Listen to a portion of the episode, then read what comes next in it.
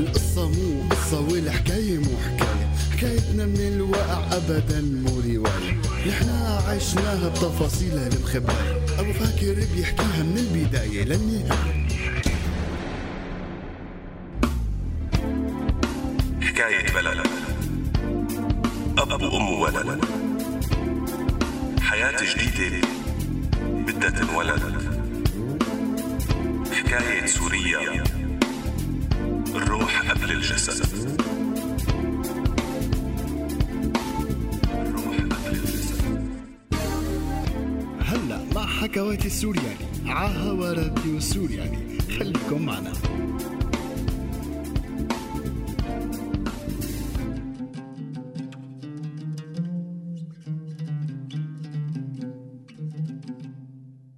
إجا دور موسى. ندهوله الصبح مع أسماء تانية وأخدوهن على التحقيق.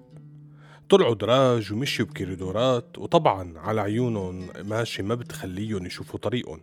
ولازم يمشوا بدون ما يتفركشوا لأنه إذا تفركشوا وقعوا بياكلوا فورا رفسة من واحد من العناصر يلي معهم بتخليهم ينطوا يوقفوا على حيلهم على السريع. بعد ما وقفوا شوي بالكريدور سحبوه لموسى وفوتوه على الغرفة. بعد الطماشة على عيونه ركع على الأرض. وعم يسمع صوت خطوات المحقق عم يفتل حواليه. ربع ساعة عم يمشي بدون ولا كلمة. موسى قلبه حيوقف من الترقب والخوف. الخوف من الشوفات يلي شافها بالفترة الماضية وكيف كانوا الشباب عم يرجعوا من التحقيق أكلين قتل ومتنهنهين والترقب لشو حيصير وليش جايبينه ومعتقلينه. فجأة بيسأله المحقق مين عم يمولك ولك؟ برد موسى تمويل شو سيدي؟ برد عليه المحقق. لا تكذب ولا حيوان. مين عم يبعث لك المصاري ولا مين عم توصلهم؟ مين عم يأمن لكم السلاح بجاوب موسى يا سيدي وكل الله. شو هالحكي هاد؟ أنا ما دخلني بكل هالقصص. أنا زلمة. وهون بياكل كف بعبيله تمه وبقول له المحقق لا تكذب ولا حيوان. احكي الحقيقة ونفوت بعمرك. أحسن ما أدفنك هون محل مراكع هون وقفنا بحلقتنا الماضية بحكاية موسى. وحنكمل اليوم شو صار معه بالتحقيق والاعتقال وكيف كملت حكايته. فرستقولنا قعدتكم حتى نكمل الحكاية. اليوم وبكرة اليوم وبكرة رح نحكي عن بكرة أحلى امبارح اليوم وبكرة رح نحكي لك يا بلدي. كيف تغيرنا وغيرنا كيف صرنا نحبك أكتر. ورجعنا يا بلدي تجمعنا وعمرنا يلي تدمر. حلاوة الأفكار نستنا وجع الأخبار.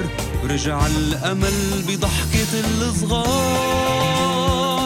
سوريالي سوريالك سوريا إلنا كلنا. سوريالي سوريالك. انت اللي قادر تغير انت ابن البلد. وهيك اخواتي بعد هالتهديد الصريح يلي وجهه المحقق لموسى ما عرف شو بده يحكي. يعني مطلوب منه يعترف بشغلات هو ما بيعرفها ولا عاملها. مطلوب منه يحكي مين عم يموله هو ما أخذ فرنك من حدا. مطلوب يخبره مين عم يجيب له سلاح بس هو بحياته ما مسك قطعة سلاح وحدة. لك حتى بزمانه وقت صور مسلسل عن الثورة السورية ضد الفرنساوي كان حامل شبرية مو بارودة. طب شو بده يحكي هلأ سيدي؟ يعني أنا زلمة ممثل ما دخلني لا بقصص السلاح ولا التمويل. جاوب المحقق فالمحقق قال له ممثل؟ ماني شايفك بحياتي. فقال له موسى سيدي يعني يمكن وشي تغير بسبب حسن الضيافة هون فصعب تعرفوني. بس يعني انتو ما بيخفى عليكم شي. إذا بتضرب فيشتي بتعرف شو دارس وشو مشتغل بحياتي. هون عصب المحقق وقال له تعال علمني شغلي ولك حيوان. وإذا كنت ممثل يعني؟ ما في ممثلين خونة ليكن من أول يوم كشفوا عن أنيابهم وبلشوا يحكوا طالع نازل على سيادة الرئيس رغم كل الدعم اللي قدم لهم إياه. لك لولا سيادته ما كان في فن بسوريا. هون موسى مسك حاله بالزور من إنه يفوت بنقاش عقيم مع هالمحقق ويشرح له إنه الفن بسوريا موجود من قبل سيادته وقبل حزبه وقبل القيادة كلها. الفن بسوريا أعرق وأقدم مما بيتخيلوا. الفن موجود لأنه الناس بطبعها مبدعة وفنانة مو لأنه القيادة الحكيمة بدها الناس تصير فنانة.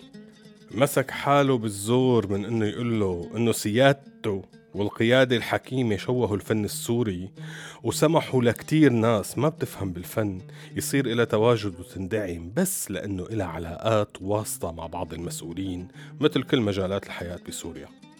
بس آه، شو الفائدة من كل هالنقاش هلأ؟ ما في داعي خليه يعصب ويبلش في ضرب. أساسا ما حيخليني كمل كلامي وحيقاطعني. خليني ساكت أحسن. بس الصمت تبع موسى ما مرق على خير وما كان حل أبدا لأنه المحقق بده يسمع.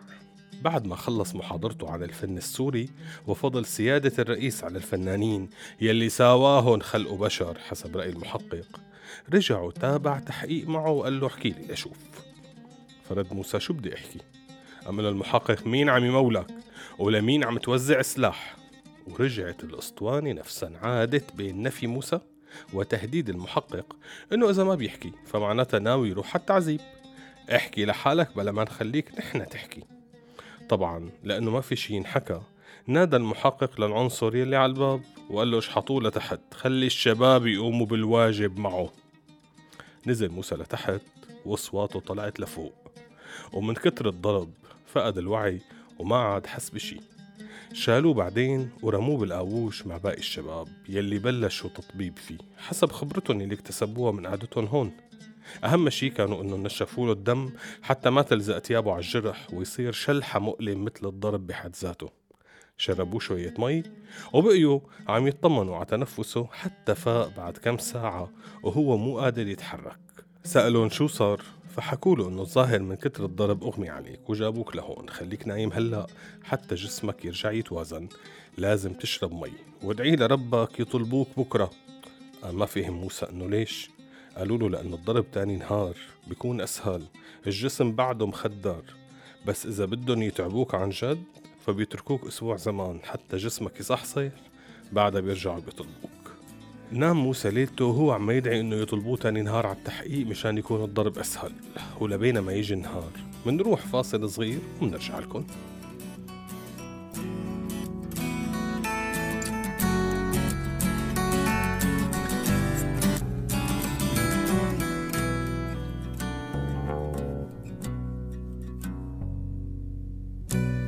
في دور اللي عالبنك وعالفلافل في صوات اللي من الحسبة في زحمة المداخل في أزمة البلد في عراس الجمعة والأحد في المشاكل والرحلات في المظاهرات والجاهات في سهرات الحلاقين ليلة عيد وفي السيرفيس اللي جاي عالبلد من بعيد في دايما حد ناقص لو كمل العد وين ما نظرك ينمد بتشوف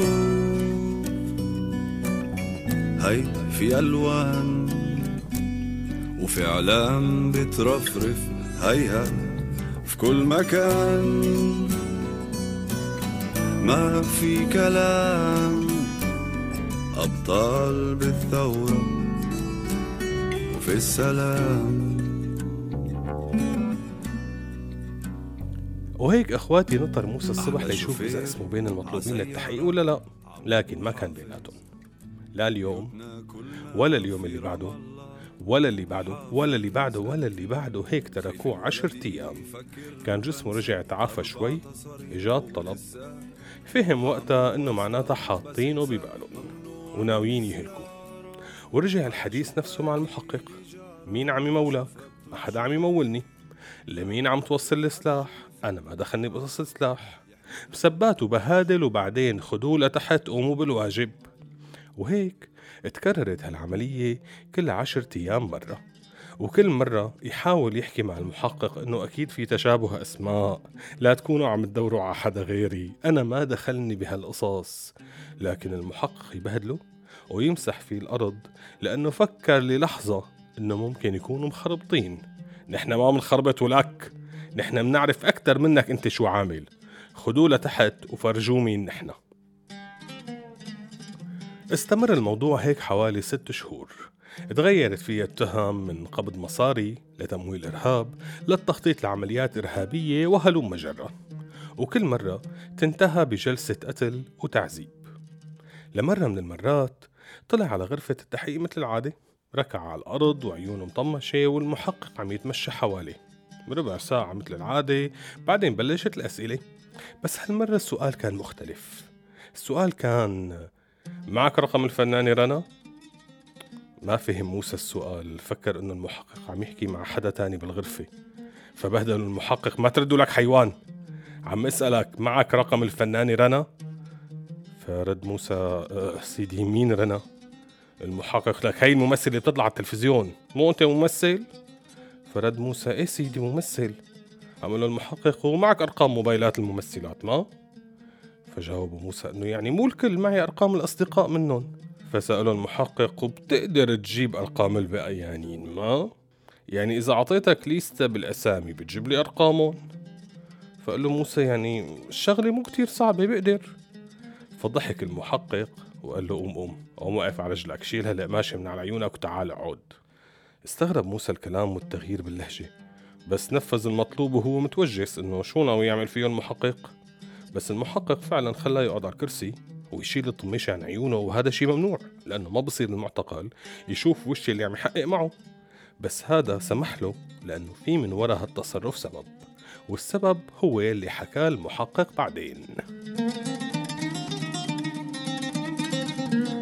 اطلع فيه لموسى وقال له ليك هي شفت وشي منيح. مشان وقت شوفك تعرفني. بكرة الصبح حييجوا يندهولك على التحقيق. بتطلع معهم مثل العادة.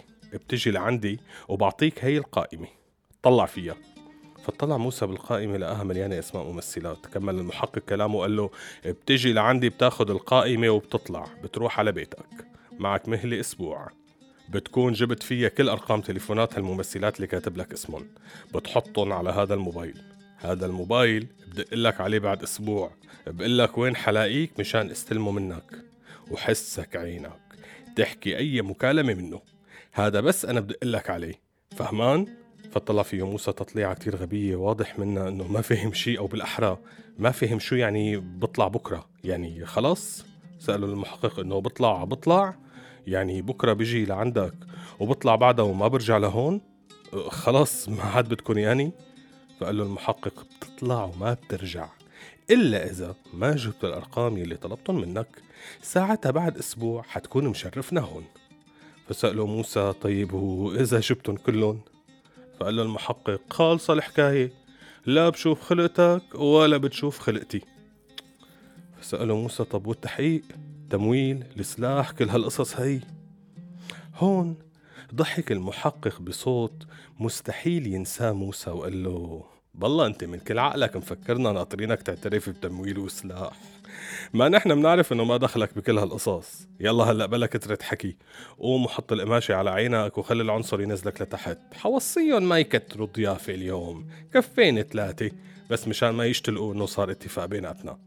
بكرة بتجي مثل ما اتفقنا. يلا تحرك ونده للعنصر مشان ياخد موسى. يلي مشي وهو مو مصدق شو صار. مو فهمان إنه هي حقيقة ولا خيال. معقول تكون الحكاية هيك إنه هنن بيعرفوا إنه ما دخلوا بشي بس مع هيك جابوه عذبوه. معقول بعد كل هالشي محقق بيطالعوا إخلاء سبيل مقابل إنه يجيب له أرقام ممثلات؟ مستحيل.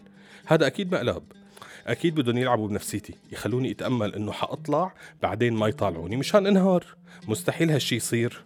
ونزل وأكل كم ضربة بعدين راح على القوش نطر. ما قدر ينام ليلتها ولا لحظة. يعني هو صحيح كان حاسس إنه ما حيصير وإنه القصة مقلب ومستحيل يتنفذ هالكلام. بس الأمل اتسلل لجواته وخلاه يتمنى إنه القصة تصير وتكون بهالبساطة هي. وإجا تاني يوم ندهوا عليه راح فات على المكتب ناولوا المحقق الورقة أخذوا العنصر لبرا خلاه يوقع على استلام الأمانات تبعيته ومشي معه لعند الباب وقال له يلا انقلع. طلع من باب الفرع وهو مو مستوعب. طلعت القصة جد. صار برات الفرع. ست شهور اعتقال وضرب وتعذيب وإهانات. انتهوا. انتهوا بثمن بسيط. أرقام ممثلات بده المحقق يتصل فيهم ويتعرف عليهم. هيك ببساطة. بيتم إخلاء سبيله بدون ما حدا يسأل عنه. وبنفس البساطة تم اعتقاله وتعذيبه. هيك هي الحياة مع هذا النظام. استودعناكم.